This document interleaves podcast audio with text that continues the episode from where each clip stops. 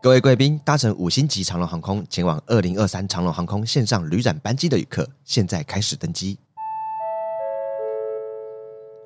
各位贵宾您好，我是事务长，台湾通勤第一品牌张嘉伦，现在为您介绍本次旅展的优惠内容，包含全航线最低七二折起的机票优惠，于线上旅展期间购票，还可再抽一年全球飞到宝机票。为确保您的荷包安全，购票时请不要犹豫闪神。本优惠即将起飞，请确定您的信用卡已经备妥，并前往底下资讯栏查看优惠资讯与连结。长荣航空祝您有趟愉快舒适的旅程，谢谢。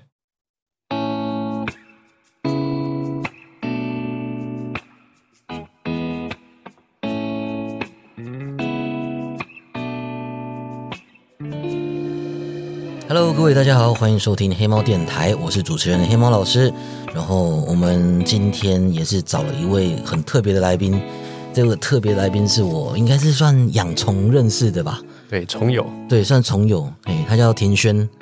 可是因为他他真的是一个，我觉得有一个很酷的点，就是其他来宾可能没有办法提供类似的这个经验，就是他是一个街头艺人，对是台北市的街头艺人，对，而且他前阵子才从宜兰回来，他本来他是台中人，对台中人对不对？其实一开始是先考台中的街头艺人证，啊台中表演，但是因为求学，所以上到北部，啊哈。所以转移阵地。啊，就是他前阵子就是去宜兰，然后就到北部了，然后就赶快把握机会把他约出来 问看看，因为我自己我自己其实也很好奇，就是街头艺人平常到底都在干嘛？对啊，啊，你去宜兰也是去表演吗？对，是去表演，不过这个机会还蛮特别的，这个机会应该称作为才艺幻术。才艺幻术，对就是人家那种打工幻术那种一样的概念。对，概念是相同的，不过形式上有蛮大的落差。就是因为一般打工幻术，它可能都是呃，你就是去帮助民宿或者是饭店他们的房务之类的工作事项，就是去打杂，然后通常会需要你至少一个月，然后在那边就是当他们的员工。嘿，那才艺幻术的话，它基本上会是比较短的时间，可能一天两天，然后你就是他们有表演机会，可能是我这次是四级的表演者，嘿，然后有一些是驻唱吧，就是有驻唱歌手的，呃，用餐区啊、饭店之类的，嘿嘿嘿，然后就在那边表演。哦，就是就是只能就是去驻唱。那、你刚刚讲那个四级是等级的意思吗？呃，不是市集，市集 market 那个哦哦，market 的那个四级。对对对对我想说是不是有分等级？没有啊，对啊，你要好像唱两两万首歌之后就可以升成三级这样子。还有经验值的吗？对对啊，对啊，是这样的吗？你们不是要考那个证照？哦，街头艺人证的话，那个又是另一个故事了。然后我这边可以先跟大家科普一下，就是其实我发现一大堆人都以为一张街头艺人证可以通行全台湾，不行哦，不是这样子，完全不是。哦，我以为它是一个有点像职业证照一样，它是职业证猎照，没有错人证，照那种感觉，到哪职业。证照。可是它就是出了出了这村就没了这店这样子。它的范围到村这种这么小的等级吗哎、？没有啦，是这这只是哦你一个是譬喻这只是一个哦比喻，但是就是说像是。哎、我现在现在持有这样台北市的街头艺人证，它就只能双倍使用。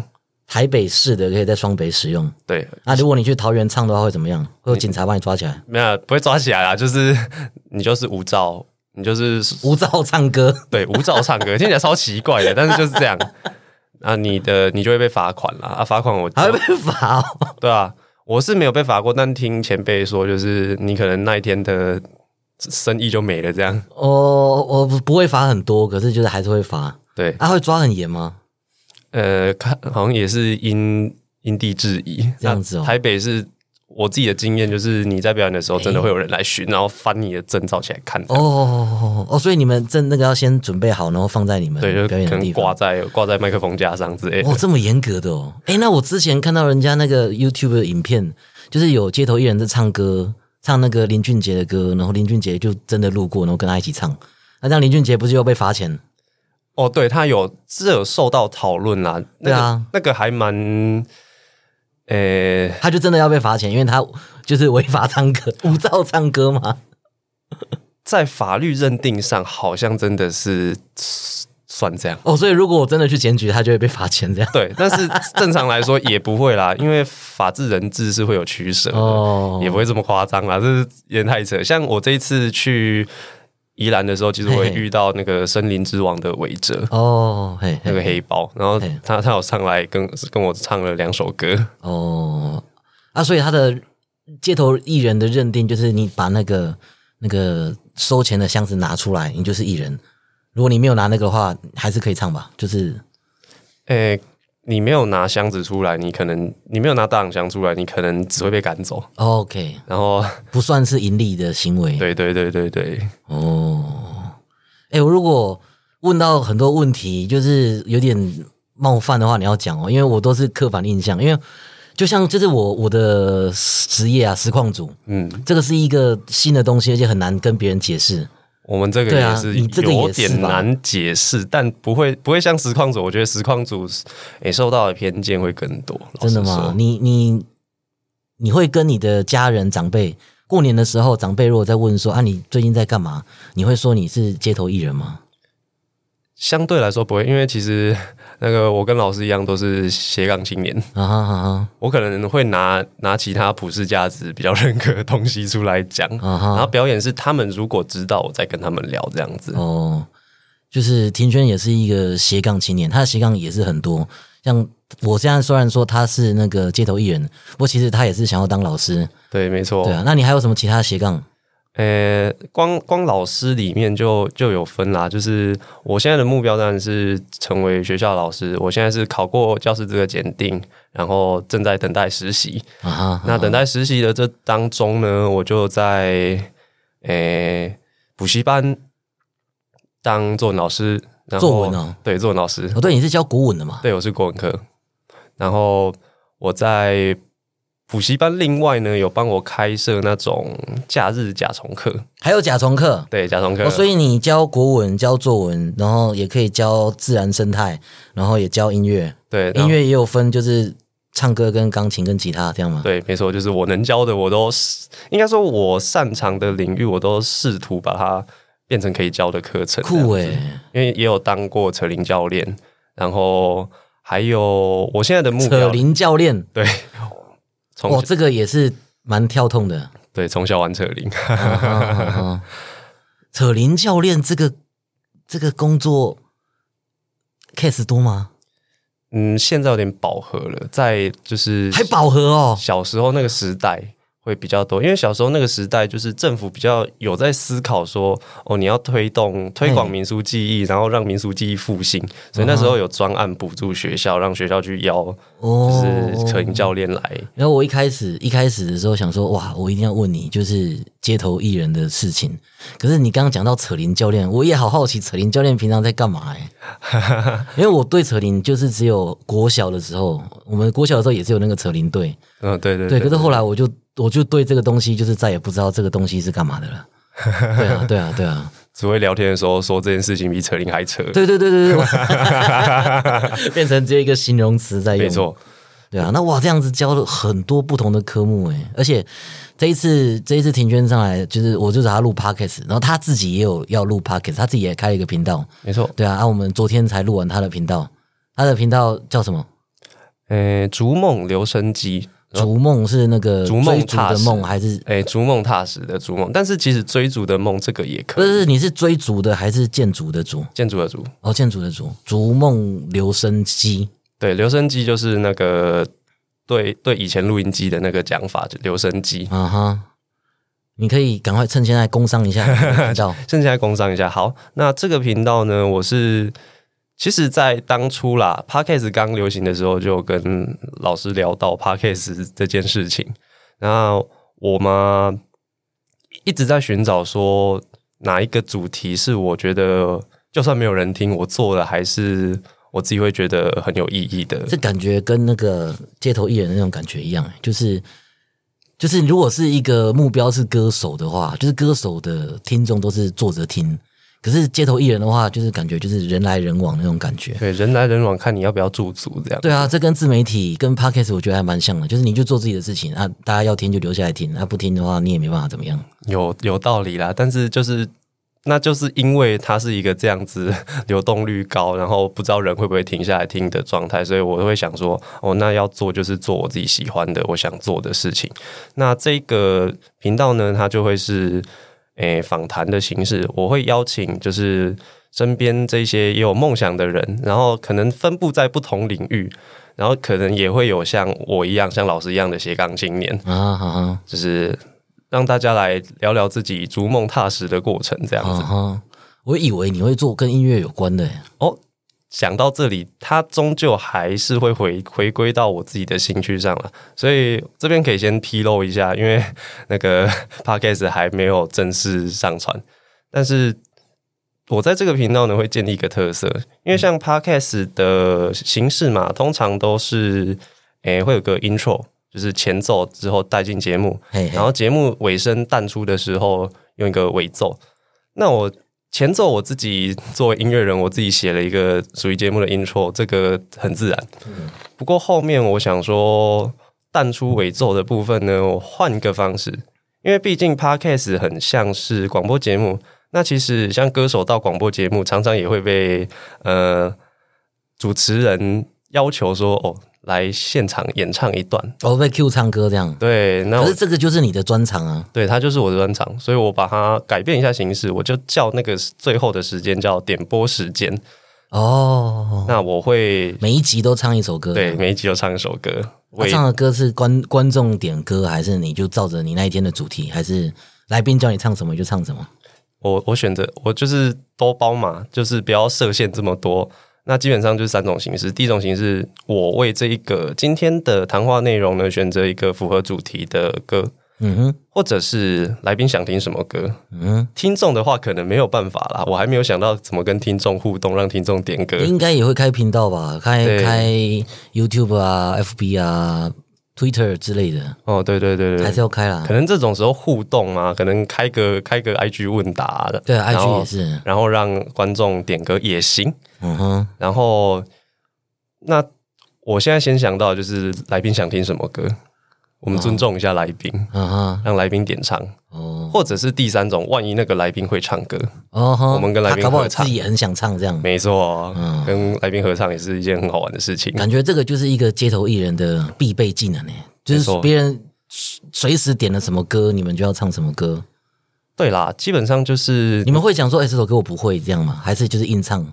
诶，我们遇到点歌的，通通常只要是听过的歌就有办法唱了，啊哈，因为我们乐器能力不说，你就算真的不会不会弹这一首，或者是你找了谱，结果发现好爆干难，然后你也可以就是用外部音源输入，你放个伴奏还是可以唱的。哦，也是，除非你真的完全不熟，他讲名字你完全连接不起来是什么歌，我们会换个方式啊，就是比如说歌手嘛，哎，同一个歌手的其他歌，你会问他，哎、比如说像有人点毕书尽的新歌，可能嘿这首歌真的太新，我还没听，我就说你要不要听转身之后？啊哈。之类的。哦，建议他一个对。你会唱的比较红的，没错，啊哈，因为我上一次跟街头艺人接触是我结婚的时候，就是我岳母有一个很喜欢的街头艺人，他去淡水都会去听他唱歌，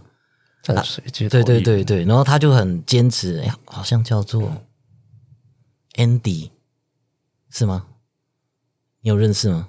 这这好，没关系，没关系，没关系，反正真就是有一个街头艺人，然后我岳母就很喜欢他的歌，然后就找他来唱。可是他们唱完这一场，他我就看他那个动态说他不想要再接婚宴的了。为什么累？不是啊，就是因为那个会有人一直去点一些奇怪的歌啊，就是明明是婚宴，然后他就一直被点一些什么什么什么学猫叫啊，两只老虎啊，哇，学猫叫也是我的噩梦、还有什欸。么什么佩佩猪是什么，我就不知道，就是看他们一直点。佩佩佩佩猪也是常常听到，对，算算是我师傅吧，他常常唱。啊哈哈哈。小朋友点佩佩猪啊，还有什么那个玻璃啊，啊哈哈啊，哈，我自己的那个阴影是学猫叫啦，学猫叫真的太多人点了。太多了而。且你怎么会叫一个男生唱学猫叫？你听我在那边一起喵喵喵喵喵，我只会想，我只会想把它唱成把你的妈妈一掉而已。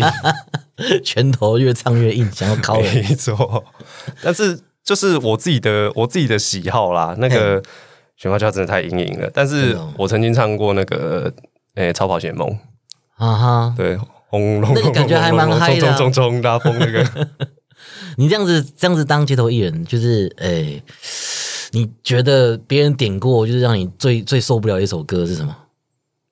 最受不了。刚刚说学猫叫，有没有比学猫叫就是更更讨厌的、更鸡巴的、更过分的要求？更过分的要求吗？对你遇过就是最鸡巴的一件事情，表演的时候最哦，鸡不要巴的一件事。不要说歌啦，歌真的还好，就学猫叫让我比较有点阴影，但是其实都还好，还能接受。学猫叫真的要唱，我还是可以唱，但是表演我觉得最最会让我觉得鸡巴的事情，而且重复一直在发生的是，尤其台北。嘿，那个点歌，然后不投钱，哦，这件事情。免费仔，白嫖仔一直在白嫖，而且他们都会点好几首，然后甚至你不投钱就算了，你也没有要关注我的意思，就站在我前面一直听，而且站超近。然后听完就拜拜。哦 你要你要习惯啊！你如果现在要开始做自媒体的话，你要习惯，我们的人生就是不断的被白嫖。听起来好廉价，对对对对，不过就是怎么讲，还是有一个商业模式啊。对啊，不过就是，哎、我很好奇，不知道这个可不可以问，请问这个街头艺人的收入，我今天有大概是收多少入吗？超级不稳定。对啊，因为大家应该讲到一个职业，第一个想问就是这个职业赚多少，而且通常啊，通常就是一个职业赚多少钱，大家常常会有误解。就像我们这些就是人家说哎网红啊，哎实况主啊、主播啊，很多人都以为我们赚很多钱。百万网红，对对对，可是其实它的那个商业模式跟结构是很不一样的，所以很多人都以为哦，实况组可以赚很多钱，网红赚很多钱，可是实况组能赚大钱的就只有金字塔顶端的一一咪咪。对，大部分人都是一个吃不饱饿不死的情况。还饿不死，感觉已经不错了。有很多人，就因为实况组很多就是快饿死的话，就是回去做其他工作兼着做啦。我说的也是、啊，对啊，对啊，啊，街头艺人也是这样吗？像我像我自己也是，那我可能解释一下，就是街头艺人收入嘛，其实非常的不稳定。嗯，基本上你一定要挑到一个呃真的会有人流的地方，因为像街头艺人的展演场所呢，有一些县市是会帮你规划，像台北市，台北市是你前一个月的好像是十五号吧，对，已经有点久没有出去了，因为疫情的关系。那个十五号的时候，你登记下一个月的，就是展演场所，那算是电脑电脑抽签。哦哦，你就是像填志愿一样，对对对对对我就比如说，哎，我今天想去呃淡水，我今天想去新义，我就填一个志愿这样。没错没错。哦，那有一些就是鸟不生蛋的地方，如果你真的在那种地方表演的话，你可能一天一天会来投钱的人，就是小猫两三只。但是如果是一个正常有人流的地方，像我比较常去的西门，然后像我看过然后还没去的圆山，啊哈，圆山，圆山感觉起来就是很很多富豪会去，富豪我是不知道啊，那边是因为会有假日市集嘛，所以会吸引人潮，然后那也是一个遛小孩的地方。啊哈啊哈，那这种正常有人流的地方呢，你大概一个小时投个五百块算平均值，一个小时五百块算平均值，那因为大家投钱啊，通常投钱的公道价就是一张一百块这样子。哦，哎啊，没有人都投零钱的这样，有些人有些人会对投零钱很反感，有些同业那、哦，还险啊，没有，这就是有有一种好像许愿池的感觉。我是许愿池，许愿池男神，许愿池女神的感觉，好像他们会觉得有点怪怪的。是哦，就是我还还会还会险哦，看来我我好像都是投十块，有些有些同业会嫌啊，我自己是还好。有钱还险啊，这他们已经做很大了，已经不屑零钱了，也也许吧，对，哦。像我这种小咖可能不一样。所以收入都是靠投钱吗？呃，你出来接演都是靠投钱，那嗯街头艺人还有其他的方式，就是你接演嘛，累积经验、累积名气，你可能可以接到一些商演，嗯哼，就是像老师刚刚说的婚礼歌手啊，嗯嗯，或者是某一些像是什么狮子会啊，然后某一些企业行号他们的晚会场合会请人来表演，或者是像我们自己去寻求其他驻唱啊。对，才艺幻术这个其实蛮像是驻唱的，不过这次的经验是我可以放打赏箱。啊哈啊，所以这样子听起来，街头艺人在表演的时候，就是也是累积自己的知名度。对，但是这个职业这样对你们而言是一个跳板，还是他会越做越厉害，变成那种钻石级街头艺人那种感觉？还是他迟早就是还要踏入就是演艺演艺圈啊，或者是唱片界之类的？因为这感觉真的不是一个可以做一辈子的对啊，对啊，这样感觉起来就好像是怎么讲？就是你争取一个自由的舞台，可是你的目的不是在这个舞台演出，而是借由这个舞台增加自己的知名度，对让大家看见。对，认识让让粉丝就是累积更多的粉丝，累积更多的厂商，对，然后之后你还是要去就是转转到别的地方去做的嘛，对不对？我想是这样子，它有一个天花板嘛，就是有人靠这个月收入就是十几二十万的吗。应该是有诶、像是我们的一级战区，其实我很少去的新义区。嘿，一级战区的有一些人，就是你这走过去，那那些人会影响他的观众，会影响到交通的那一些，我觉得啦，他们的打赏应该真的可以像老师说的这样子。啊、就是比如说以我们实况组好了，就是实况组有一些实况组，像我这种就是厂商来，我们就接厂商的案子。没错，可是有一些实况组，他们就是也不屑厂商，他就是靠他的观众，他就是讨好自己观众就好，不用讨好厂商。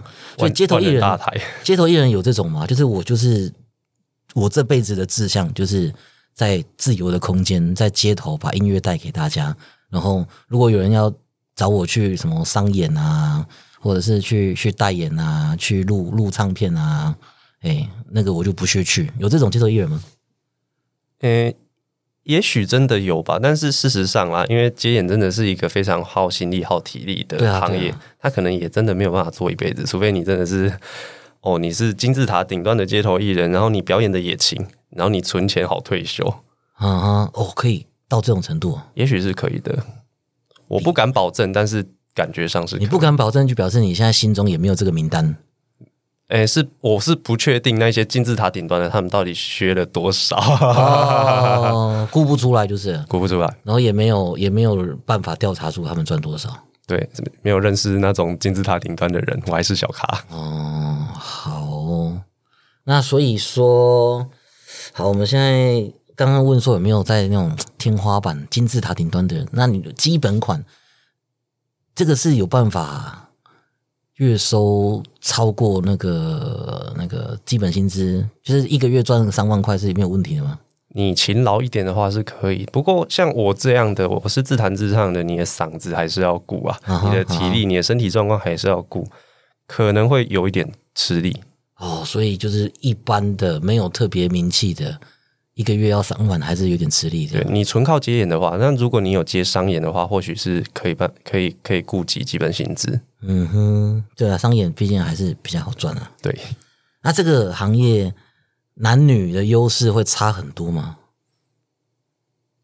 嗯，你要扩及到整个街头艺人的话，可能差不多，差不多。但是在歌唱歌唱这一块的话，应该还是女生稍微吃香一点点，女生会稍微吃香大。家还是喜欢香香的妹子。对啊，妹子就是香嘛。对，不过应该像比如说你们说要考证照嘛，是那证照会很难考吗？证照以前啦，现在其实现在的考考照好像已经大部分不实行了，因为疫情的关系。啊哈，所以现在没有新的街头艺人了，诶，没有改成登记审核制。登记审核制不过，因为本来考证照这件事就是一件很难认定的考核，对啊，因为不是只有不是只有唱歌的啊，还有那种活雕像啊，或者是对，就各种猫狗那种奇奇妙妙的形式。对啊对啊，我们当时考照的状况，我其实在台中有考过照，但是我上台北之后，我是登记审核拿到台北的证照的。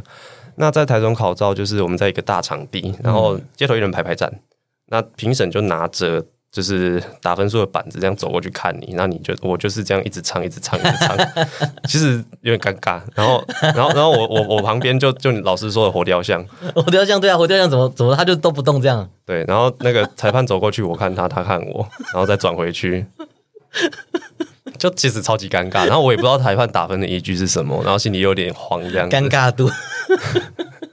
呃，这个这个尴尬度 A 加，哎，这个尴尬度 B。也许哦，对啊，啊，有人有很难考吗？会有很多人被刷掉吗？嗯，台中算是难度平均，该刷的会刷，会刷掉多少？一半？我不敢确定，因为不敢确定。我我没有仔细去比对哦，这他不会公开那个通过的名单。其实你要查是可以查，你就是查多少人报名，然后多少人通过，你去计算。但是我没有，我一来不喜欢数学，二来就是哦，我过了就好了。哦这样讲也是啦。你们会互相就是，哎，怎么讲？像我我我之前去那个星光三月那边，就会发现就是这边一撮人，这边一撮人，这边一撮人，然后就是彼此唱歌就会有点互相干扰的感觉。你是说就大家音箱都越调越大声。哦新义区吗？这是 乱象啊！对啊，这个。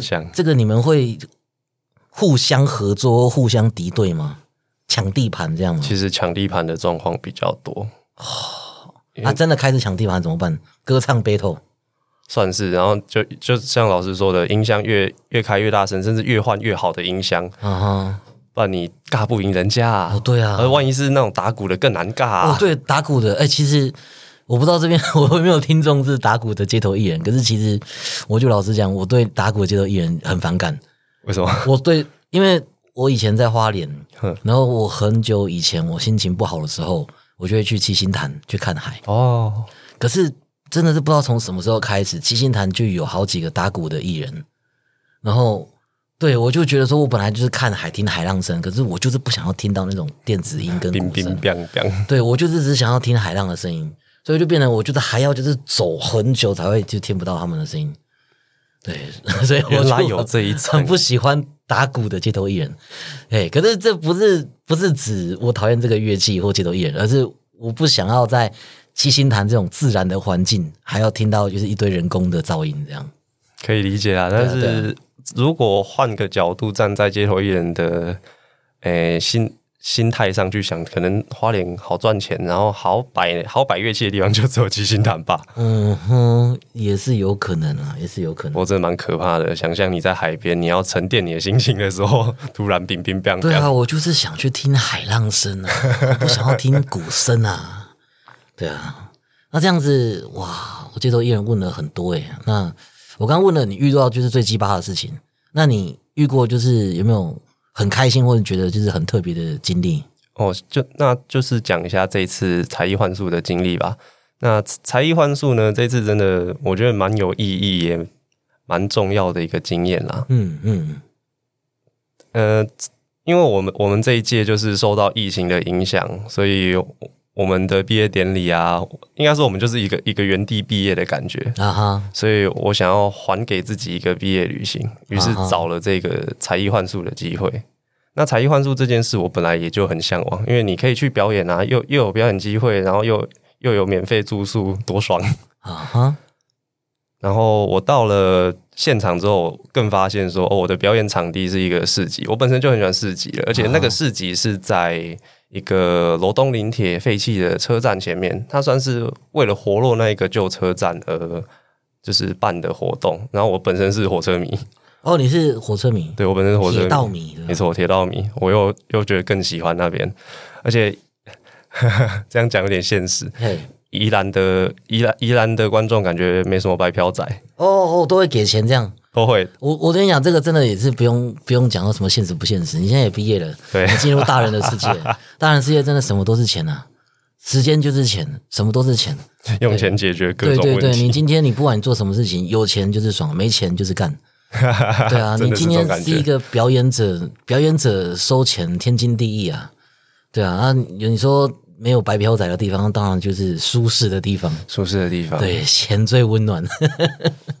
而且就是主办单位他们是在我的小舞台前面，嗯其实我会我我弄得比较像一个摊位啦，因为我我有我的习惯是两个乐器，我就是擅长钢琴跟吉他，我就把钢琴摆在桌上，然后随时交换乐器，然后我的前面呢，他们帮我铺了三张野餐垫，所以那个市集逛累的人们就会带着食物坐下来在那边听我唱歌，哎，对啊，我觉得这是一个很不错的设计耶。对，超棒的，对啊，又可以就是让客人就是有东西有地方可以吃东西，对，可以休息，对，然后那个氛围应该就很 chill。超级 chill。嗯，最感谢他们，就是只要通常只要坐久一点的，他们就会上来投钱，然后要离开的时候，他们还会特别请小朋友拿很可爱拿着钱这样蹦蹦跳跳跑到前面，啊，丢到我的打赏箱里面。对啊，我觉得这种去遛小孩的就应该都会给小孩一些钱，让你让他们去就是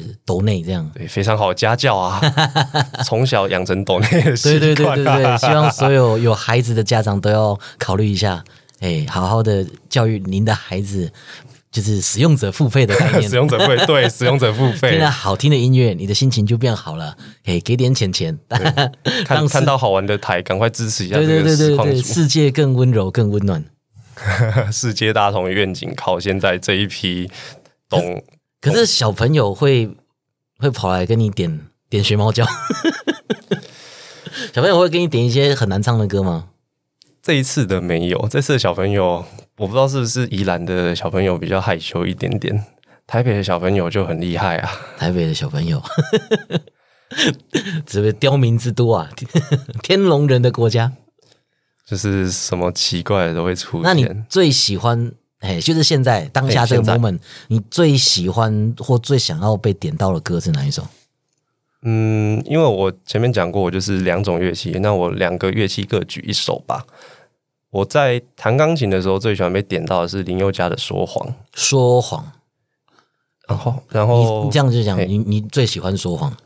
不是 听起来超怪的、啊，听起来超怪的啊、呃，《说谎》这首歌呢，它第一个是它算是陪伴我一小段情伤的日子，啊然后前面有讲过，我自己是那个就是中文系出身，然后嘿国文科的老师。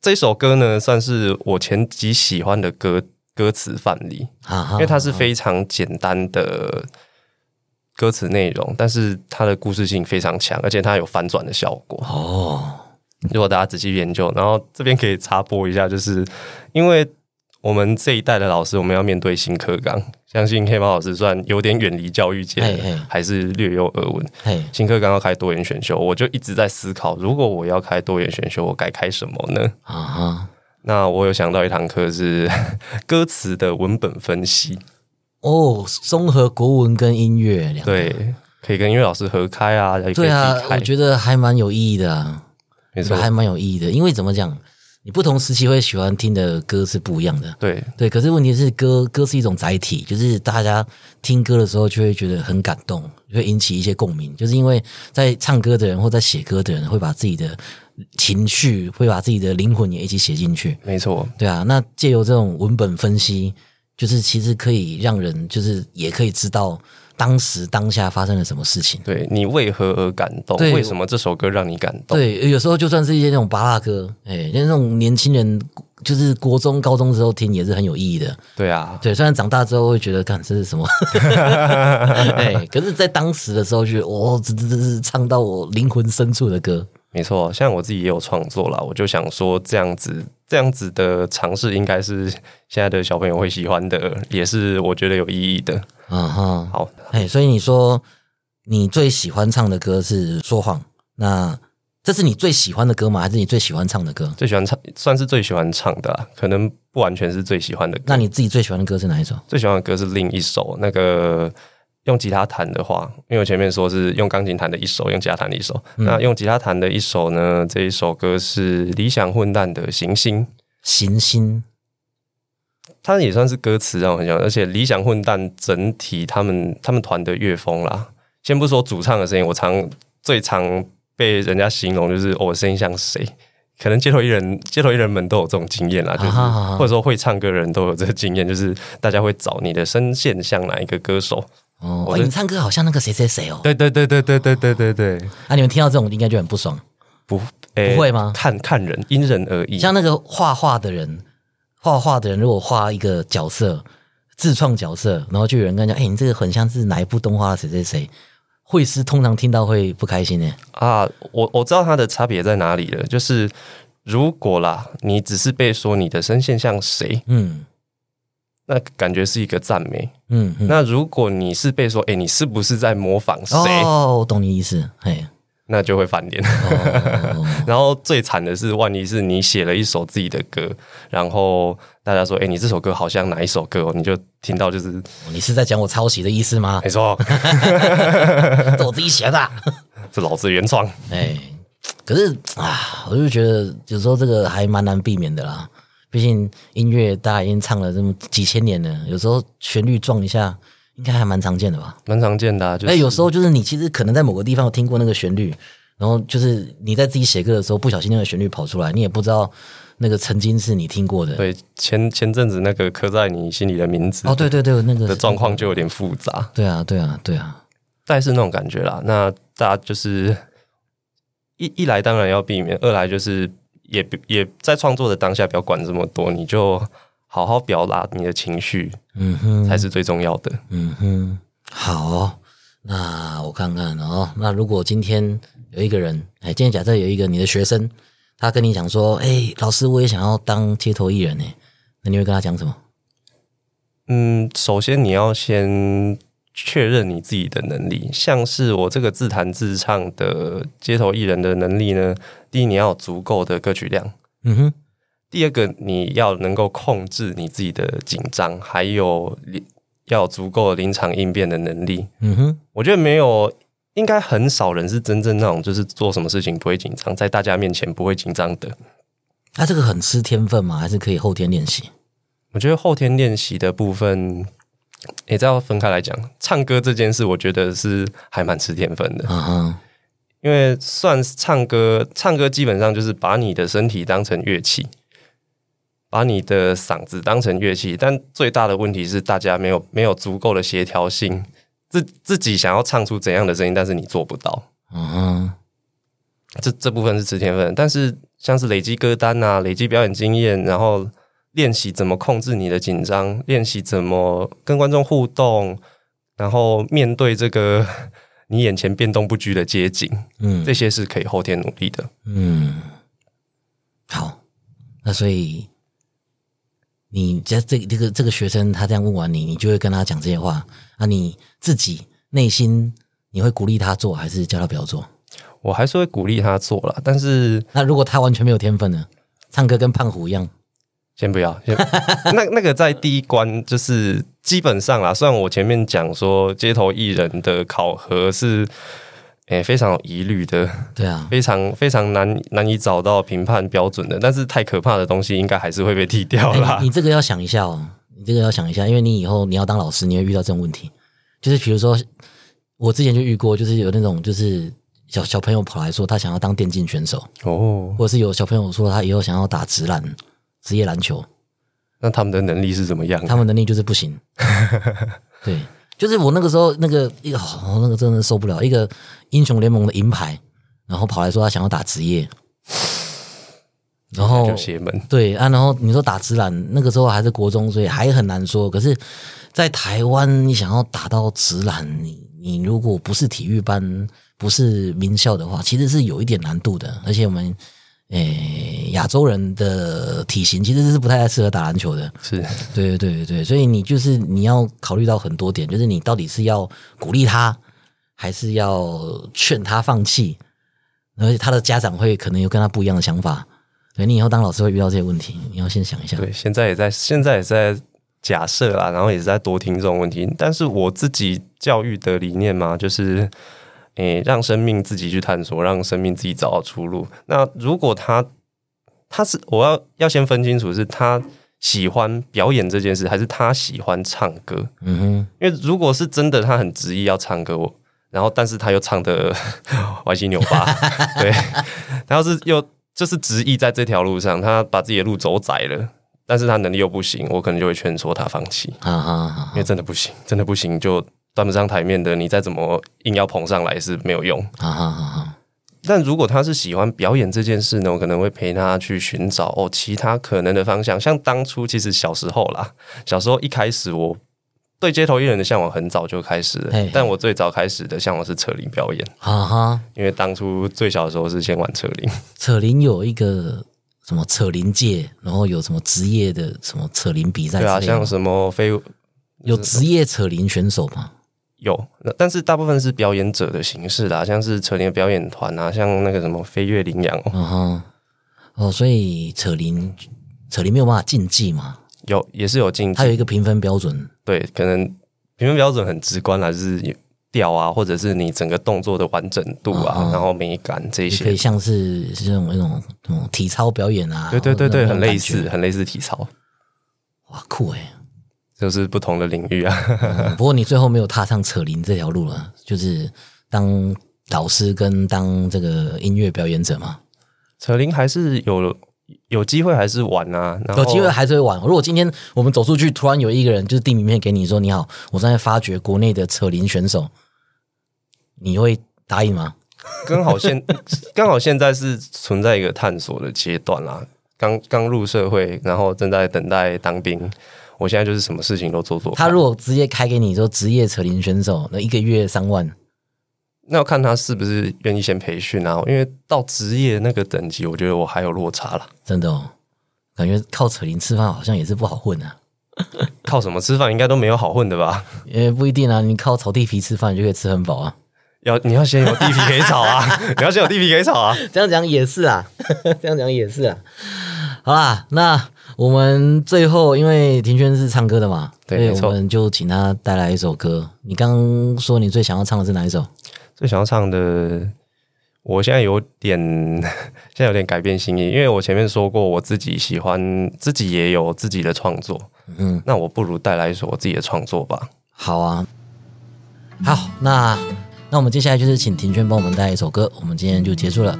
那我们先跟大家讲拜拜，谢谢大家，拜拜。谢谢大家，拜拜。